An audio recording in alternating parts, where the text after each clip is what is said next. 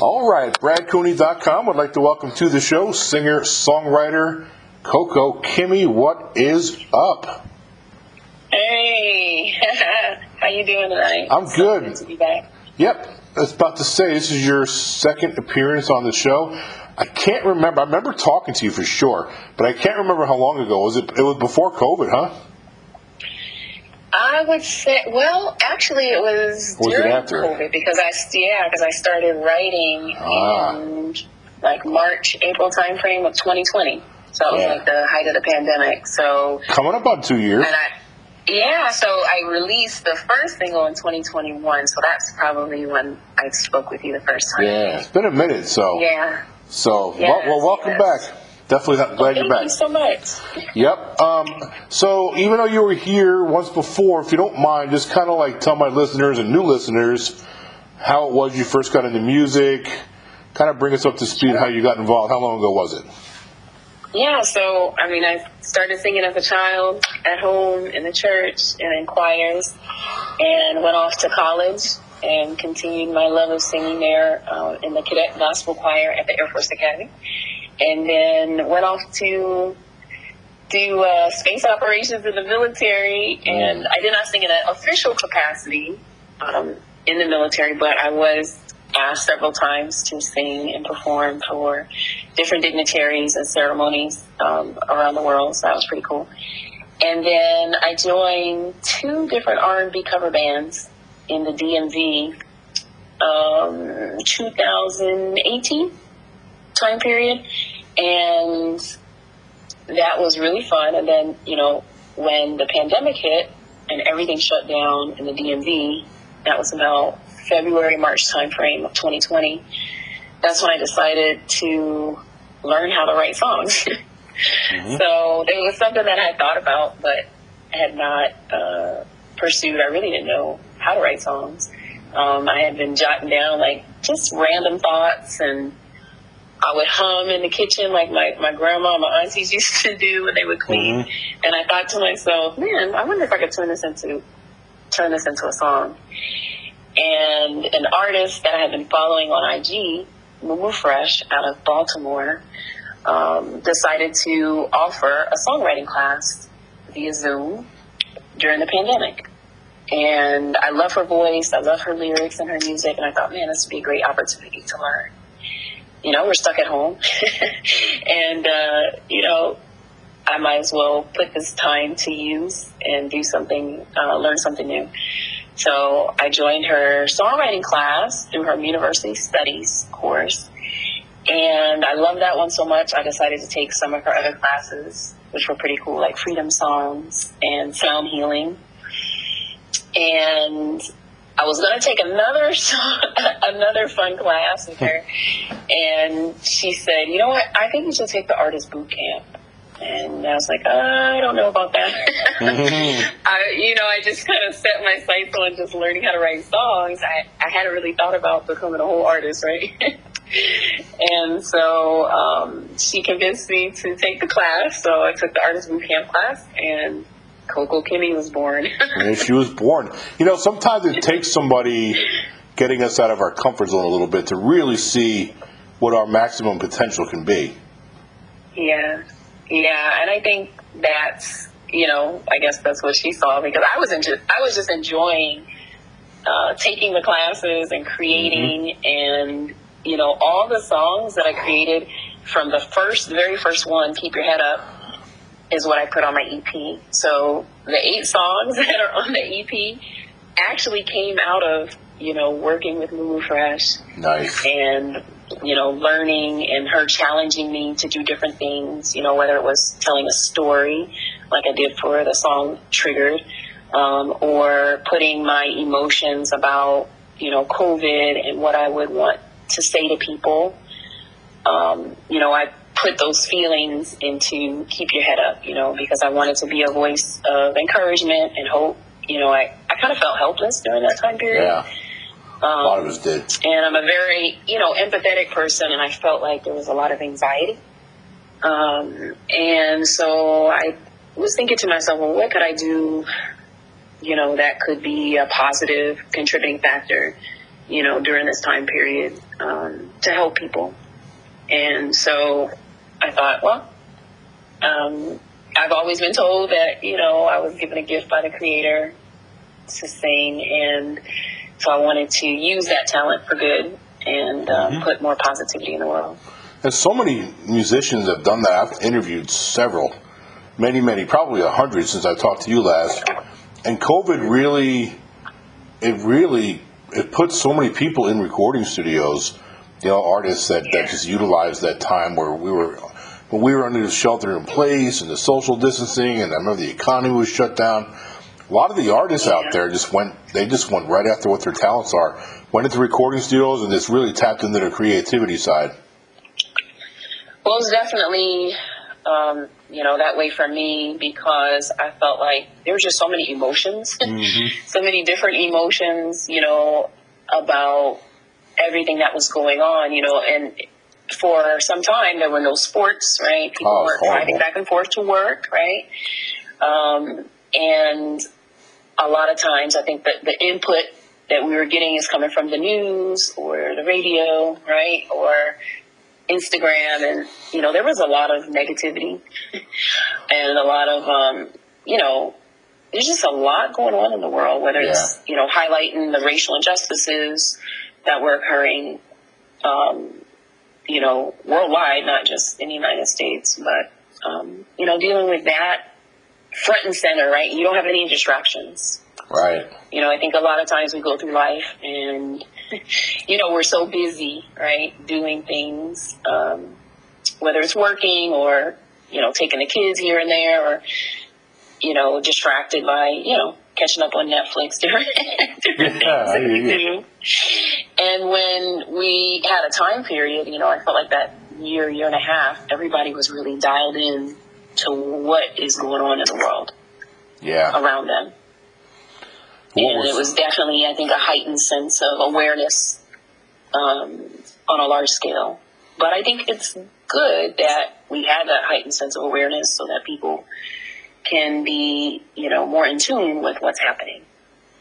So you met. I mean, last time me and you talked, COVID was definitely like raging. Sadly, it's still out there. I mean, I just got my second booster shot the other day, so it's not like it's gone away. Things are better, right. but it's definitely um, it's definitely something that people shouldn't just ignore anymore because it's still out there, right. and, and, it keeps on mutating, and there's different strains of it, and um, so I think last time we talked too, and I don't like to get into politics a whole lot, but Donald Trump was the president last time we talked, and I was I was terrified because we, yeah. one, one thing was bad enough to have a pandemic on our hands, um, but then we got and we got that guy. Yeah, we have challenging, challenging issues, right? I yeah, mean, yeah, yeah. It's so. interesting, you know, that you bring that up because part of you know my frustration during that time was all of that combined. Yeah, and, for sure. Me too. Um, you know, along with you know continued um, you know shootings of unarmed people, and it's just you know it was just a lot, and I you know yeah. I tried to pour my feelings into this song I wrote called Stand Up. Yeah. And it, you know, it was, it came on the heels of. The was George Floyd, did George Floyd happen incident. yet? Last time we talked, did George Floyd, um, did, the the the officers get, that get happened. Yeah, they got convicted um, and they sent to jail I yeah. after we talked. Exactly. I'm not sure exactly when we spoke in the, during that process, but yeah. um, that definitely had an impact on yeah. me in terms of, you know, how I wanted to address that, right? Yeah, so sure. I took, you know, this, we had this songwriting session called Freedom Songs with Mumu Fresh, and it was really very therapeutic um, because you got an opportunity to kind of digest and hear what other people's thoughts and feelings were mm-hmm. and how it affected them, but also you know, she kind of taught us how to um, create songs that breathe life into the moment, right? And, you know, I personally was, you know, bothered by, you know, some of the teachers that said I can't breathe because our bodies believe what we say. Right. And so I felt like I wanted to kind of turn that around and um, encourage people that no, we need to breathe. we need to breathe. Sure. And that's one of the tracks on there as well, um, called "Time to Breathe," and that's kind of a meditative, restorative journey. Um, you know, so the whole EP kind of chronicles, you know, the different feelings and emotions and thoughts that I had during that time period. But I, what I think is great is that the themes really are universal.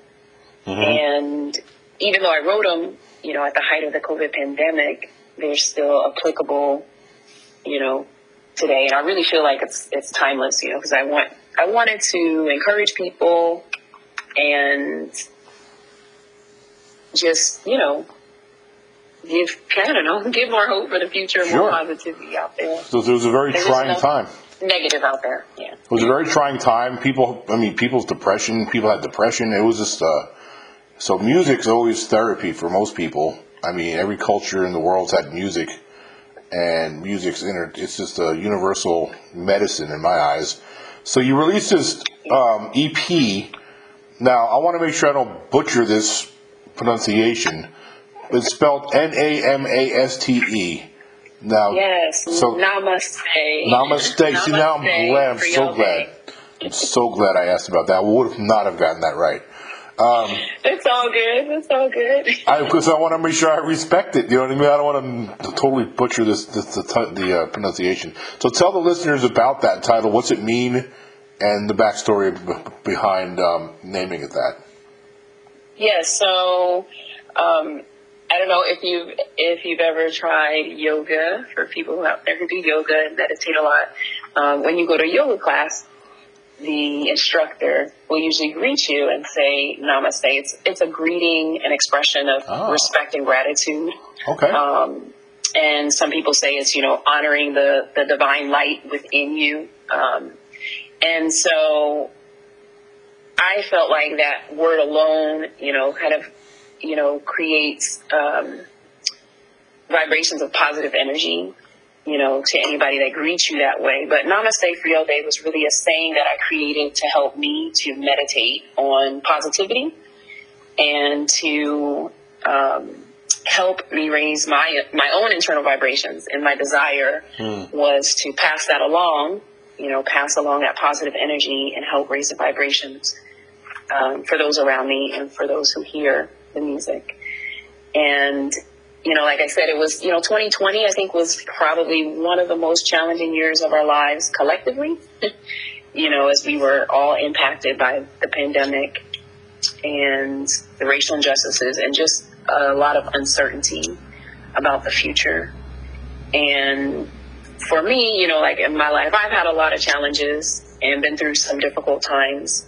And having the, I felt like having the right mindset was really key to helping me to make it through those challenges in my life. So Namaste Free All Day is not just the title of the EP, but it's also a mindset um, to where I wanted to pass messages of, you know, encouragement and hope and taking time to breathe because all of those things are still relevant as we continue to face like all these difficult societal challenges that we have. You know, I got a, a side question. As you were as you were talking to me right there, my my mind kind of shifted a little bit.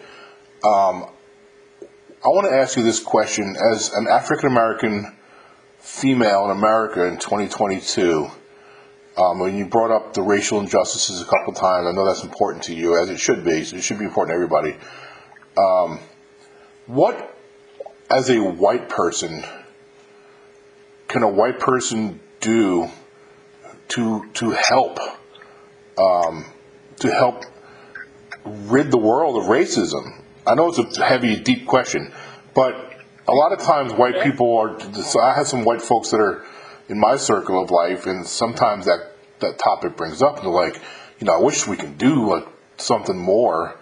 Um, than just sit back and watch the news and, and say, "Oh, that's that's horrible." So, so what's some advice you can give to some white folks out there that, that are just like, what can we do to help that? Well, that is a great question. And I, you know, there's a couple of thoughts that go through my mind. And the mm-hmm. first thing is like, talk to people. Like we, I think as a society, we, and maybe this has been worse since COVID because of the social distancing and mm. stuff like that. But people don't even like greet each other anymore on the street. Like, don't even like make eye contact and smile and say good morning. Like, I- you know, I, and I know that sounds like elementary, but um, it starts there. And you know, I had great conversations with you know my my neighbors and diverse friends that I have, white friends that I have, about what was going on. A lot of I felt like a lot of people didn't even want to talk about it, what was happening, because it felt you know contentious or uh, like people weren't open to listening to each other. So I think it starts there with opening the dialogue because in order to understand different people's point of view, you have to talk to them and you have to listen hmm. to what to what they say. So I feel like that's kind of the first step. and you know, a lot of people don't even talk to their neighbors. I, you know, True. I, I think we have a lot of work to do as a society. Just, you know, like back to basics, first of all. Um, so talking to each other. But there's beyond that, you know, we have to, I think white people should educate themselves about um, what is happening, what has happened in history, what continues to happen today, and how um, certain systems that were put in place in our society work against people in the black and brown communities. So educating themselves about that and also about um, unconscious biases. so what that is, is, you know, most people have unconscious biases, meaning you grow up a certain way, certain people raise you, right? You're raised in a family or in a culture and you're used to being around certain people, right? And so you have a comfortability level with people who you're used to being around, right? Who raised you. Um, you know, so for, you know, for anybody, right? Whoever they they are surrounded by and who raises them, they're comfortable with those people, whoever they are. And then they have a view or perspective about people who don't look like those people they're comfortable with. And that's where the unconscious bias comes in, where it's okay, I need to make a choice, whether it's job hiring um, or picking somebody to be on a team.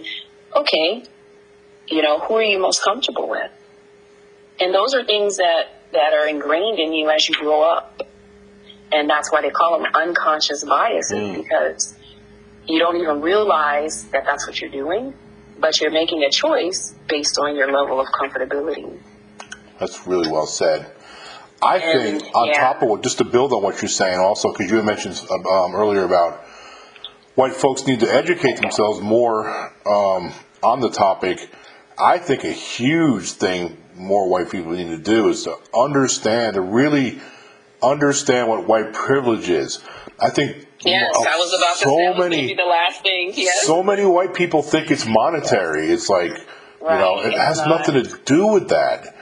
And the best way for me to explain it to some of my white friends is like, look, man, um, I grew up, my dad only had a ninth grade education, and we were pretty poor. We were pretty poor. We didn't have a lot of money. I, I got hand me down clothes. Um, we bought the peanut butter that said peanut butter, not Jiffy, on the jar. So we were, we were, we were, you know, we didn't have a lot of money, but I still had white privilege. And then now, now when I say that, I got their attention. What do you mean? I'm like, you know what? Because white privilege comes in all different little ways. Um, it has nothing to do with what, what, what little money you might have had or what kind of neighborhood you grew up in. Right. I can go to Walmart in a pair of dirty jeans and a white T-shirt and not get followed by loss prevention just because I'm white. Right. And that's one example. It's example the I way use. people treat you. It's the way people treat you. Exactly. Talk to Exactly. How they see you, how they perceive you, and you know it's funny you say that because I I get a lot of that on a daily basis because as a you know an African American female retired military mm. officer Yeah. in a male dominated career field in space operations, right? So even though I'm, you know, I've retired seven years ago now. You know, when I show my ID card, people don't think that it's me.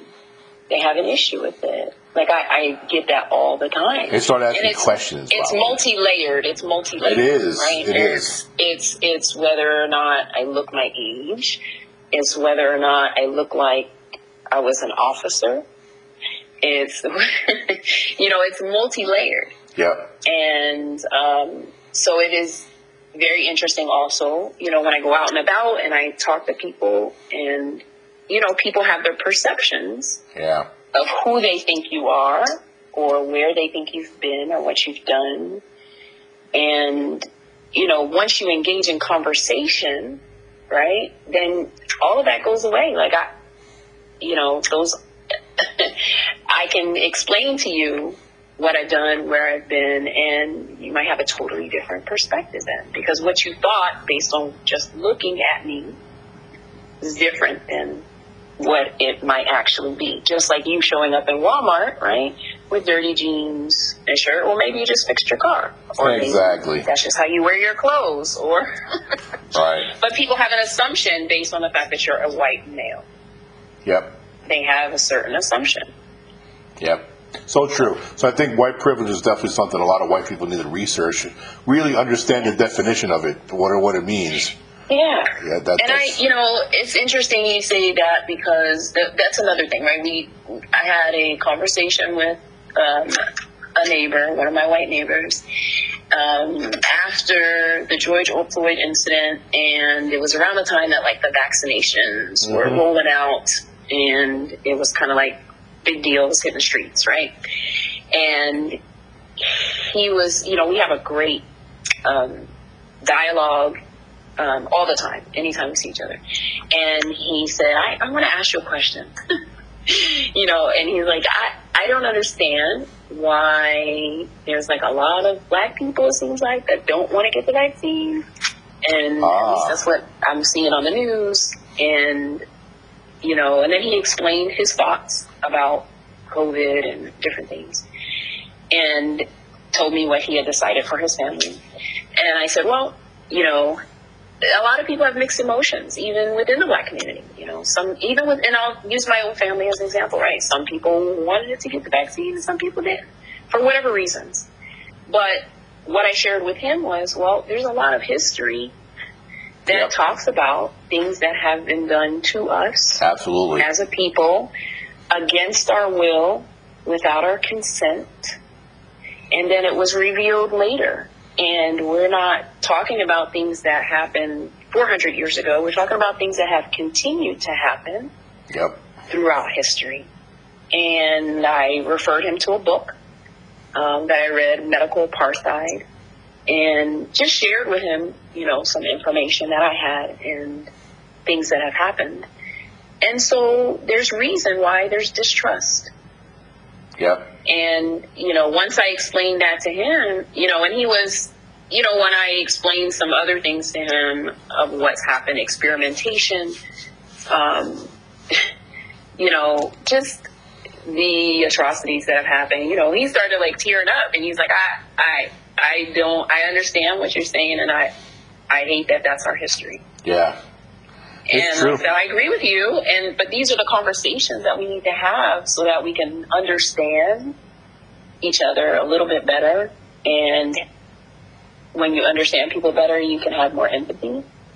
Yeah. And I think that's what's lack that's what's lacking. You know, when when you have you know children, black children, and you're concerned about their well being every time they step out of the house, or your kids have you know PTSD in elementary school their behavior changes when they might see a police officer. Like those are some of the things that I had to deal with.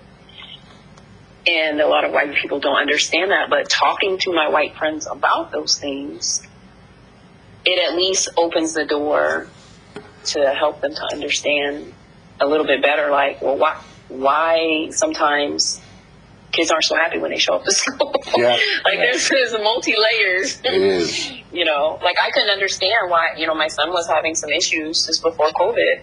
And I noticed in the car as we drove to school, we're talking, everything's fine, he's happy, we're listening to music, we're on our way to school.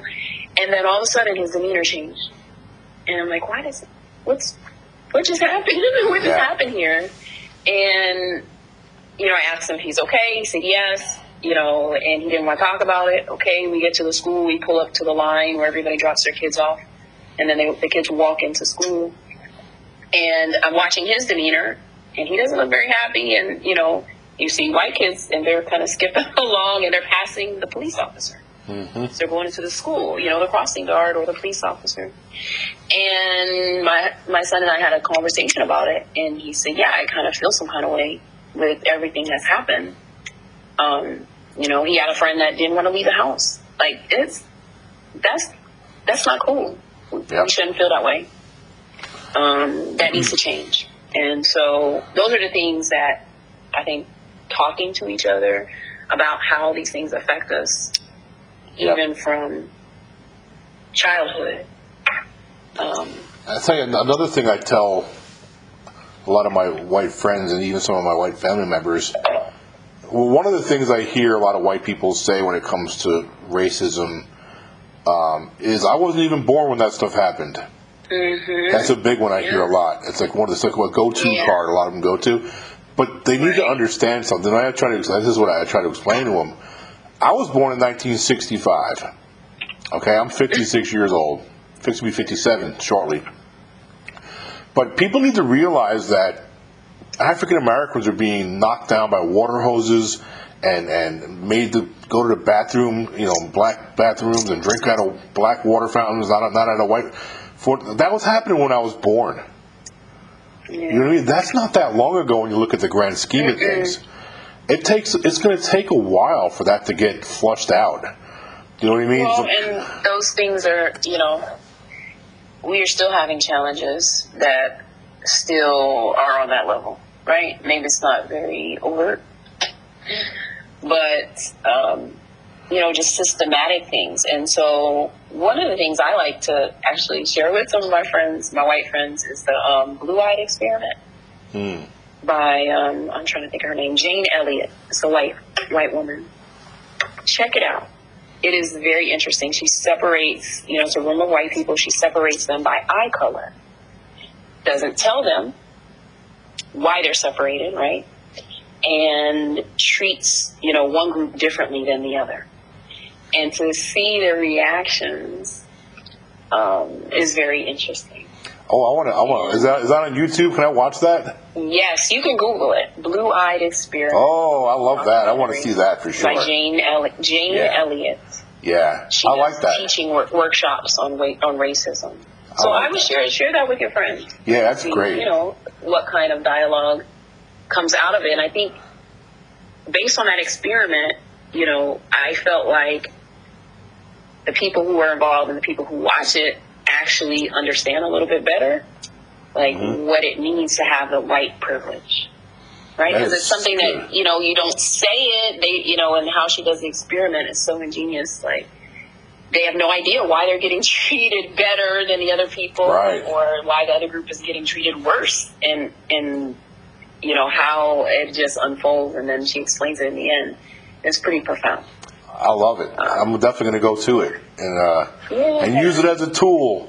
So I'm glad I asked that question because you you really brought up some some great things.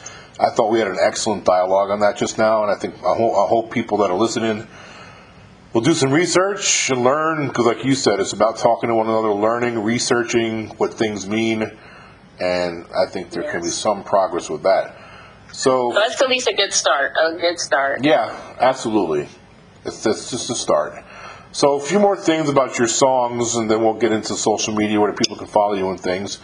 Um, let me look at my notes because you're one of those people on my show that you can tend to answer questions before I ask them.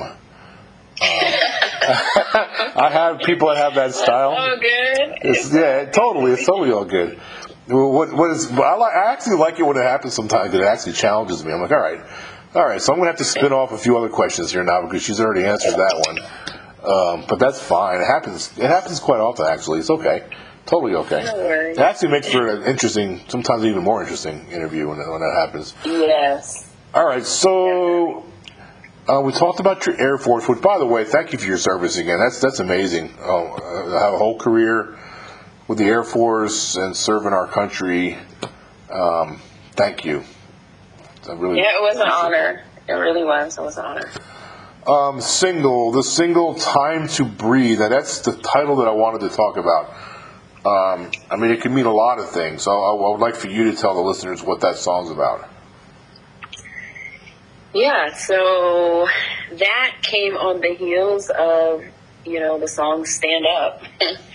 and, uh, you know, people were saying, you know, I can't breathe. And I think people were just finding different ways to express themselves, to express the outrage, the anxiety, the anger, um, you know, the frustration that they had over the George Floyd situation and the other injustices around the world that continue to happen. And I felt like, for me, meditating during um, during COVID was really helpful. Um, I didn't like what I was hearing on TV. I didn't like what I was hearing on the radio. It's a lot of negativity, a lot of people fighting, a lot of people lying, just a lot of of negative energy and I just kind of unplugged from all that. And I started to meditate daily. And now before COVID, I probably meditated like once a week, two times a week, maybe. And but I started meditating daily. And during those guided meditations, they have you breathe. And, you know, breathing is essential to life, right? And so I wanted to just it started out as a spoken word. And when i found the right track that i wanted to use um, it came out as a spoken word and as a song. Nice. um, and so yeah it just kind of happened like that but i was intentional about writing words that breathe life into people. Hmm and try to breathe life into the movement of, you know, getting rid of these social injustices. And so it's kind of a relaxing, meditative journey. It also kind of gives you that um, quiet storm vibe. Now, I don't know if you're familiar with that. Like growing up in Jersey, New York, um, Sunday nights, they used to have the quiet storm. So after, you know, everybody's partied for the weekend. and then now it's time to settle down, Mhm. right? Get your mind right for the week. they would always have on Sunday nights, like transition to the quiet storm. And so that's the kind of vibe that it gives you. Um, but it also just kind of takes you through a meditation, a different type of meditation. I grew up in Westchester County, New York. Okay. I know what you're talking about. I know what you're talking about. You know about the quiet storm? I you do. I do. You know what I miss? You know what I miss about New York? I miss because I live in Mississippi now. I live, here. I've been here about 20 years. I lived in Texas for 10 years before I got here. Um, okay. Well, After I got out of the Navy, I stayed in the South. I was stationed in Virginia, and just stayed in the South. So, but I, Thank you for your service. Thank you. No, no, of course. you you are totally worth it. Um, I miss Sundays in New York. I miss going to the deli because we don't have delis down here. Ah, I know. And I miss hard rolls. Like we used to make bacon, egg, and cheese on hard rolls, and just like ha- have those breakfasts like after church. Um, reading the Sunday paper. I miss that. it's like weird things like that I just miss about New York. Yes. Well, you know, every place you live has like those little things. that, Yeah, you true. know, You become fond of. You're like, man. Yeah. And I know what you're talking about. The delis. Oh, the uh, delis. Like anywhere else. The delis or the diners in Jersey. All the diners, I swear the di- I forgot the diners. So good. And the pizza's so much better up there. Exactly. Ah, oh my, we we could have a podcast just on foodie stuff. We could just talk about food. exactly. That's you know what? That's as close to Italian food, like Italy Italian food. I know. as you can get. it's the best. Because I was stationed over in Italy for a couple of years. Nice. It was absolutely amazing. And I was like, man, the only thing that compares is Jersey. Yep. I hear you, man. No, I hear you. food. That's it. I hear you. Like the South has the barbecue. I mean, they got the barbecue and the catfish. They got that wrapped up.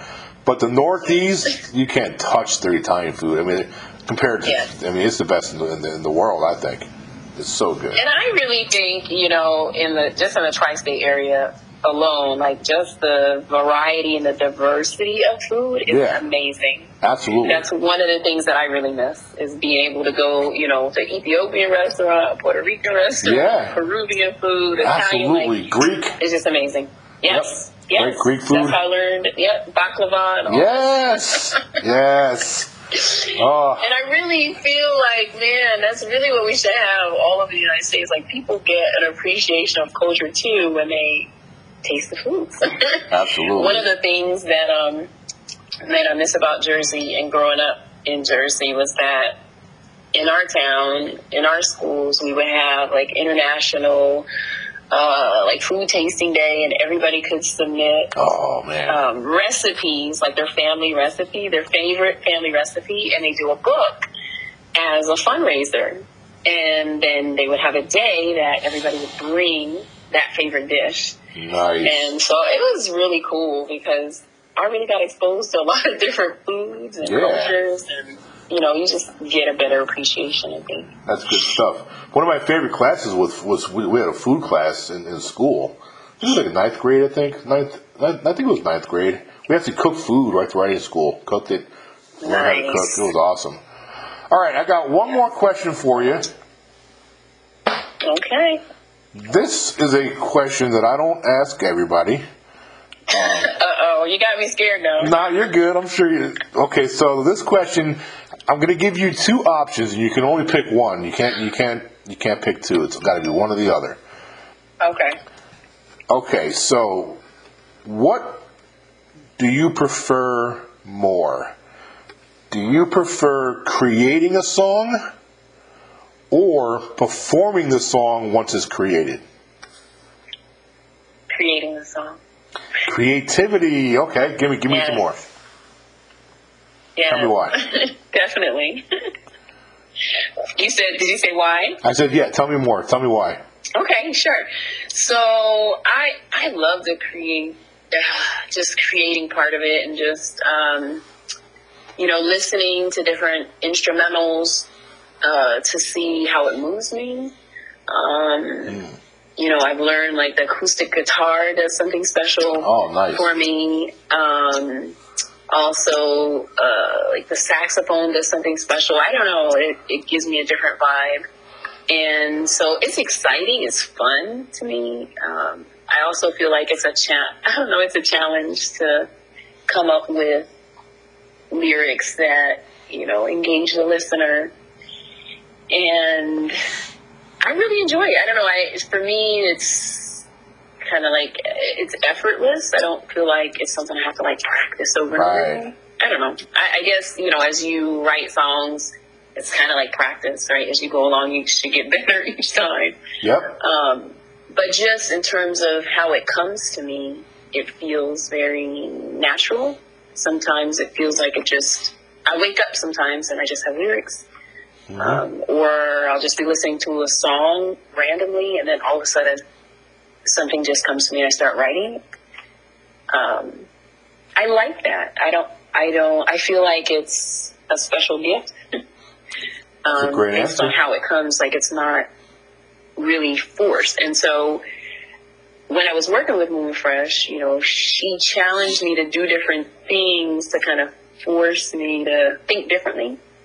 So whether it was storytelling or writing things with a double entendre, or she really challenged me, um, and I like that. It, it was fun. Um, performing, I would say, is a close second. Right? I mean, I like performing, but um, So I have some homework I think for I you. like the creative. Yeah, I like the creative process better. I have an assignment. I have an assignment for you. Okay. So the next time you come on my show, Yeah. before you do, I want you to ask your your music teacher that you talked about the same mm-hmm. question that I asked you. I'm curious to what she would say. Which she prefers for herself? Creating or okay. performing. Yep. I'm Okay. curious. and you can tell me when you I come will back. ask her. Yeah, I would. I think I. I don't know the answer, but I will ask her. Yeah, I like that question. Actually, to be completely transparent, I stole that question from one of my followers on social media because every so often I'll, when I have a podcast coming up, I'll, I'll throw it out there to my social media follower and say, "Hey, I, I'm talking to a, a you know a R&B artist or whoever," and I'll say, "Do you have any anybody have any questions?" So somebody somebody threw that question at me, and I was like, "I love that question," and I've asked That it is a probably. great question. Here. I've asked it about twenty times now, and and what I love about it is, first of all, there's no there's no wrong answer to it, which is fun. Right. And one time I had a husband and wife on my show, and they and they were a duo. They they they performed together. Um, she was a guitar player, and he was a vocalist. And I asked that question to them, and the wife said she liked creativity, and the husband said he liked performing. So then they got like a ten, they got like look, it, it was like a ten minute debate. They were like going back. I didn't. I, I sat there and didn't have to say nothing for like ten minutes. it was so funny, man. It was great. I just like, I'll just take it away, man. So that was fun. Exactly. All right. Yeah, that um, yeah, that's a great question. Thanks. Yeah, well, it's, it's such. God bless me. I forgot the person's name that threw that question at me because it was it was a while back. But there, it is a good question. Um, and you're a good person, and you're a great singer, and I really Oh, appreciate talking you. to you, and I, and I really do. I, I enjoy our, our conversations. Um, I guess tell everybody out there where they can get your stuff, where they can get your music, and follow you, and then we'll wrap it up. Yes. Well, thank you once again for having me. It's always a pleasure, and You know. I enjoy talking to you as well. Look forward to coming back on your podcast. And for now, though, I want everybody to check out my debut EP, Namaste for Your Day. Yes. Yes, it is streaming on all digital platforms. And if you want a hard copy, like old school, you can go to Amazon.com and get a hard copy. Nice. But also, I'd love for you to follow me on Instagram at Coco Kimmy or Twitter, Coco Kimmy1.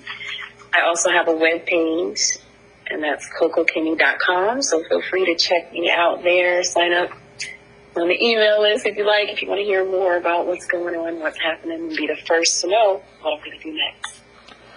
There it is, folks. Coco Kimmy Part 2 is now concluded. We have to tune back in for Part 3 when she comes back. I really appreciate you so much. And again, thank you for your service. Keep breathing this positive energy into the world because the world needs it. And I appreciate you so much. Mm, thank you so much, too. Oh. You have a wonderful day. Peace and blessings to you. Okay, good night. Talk soon. All right.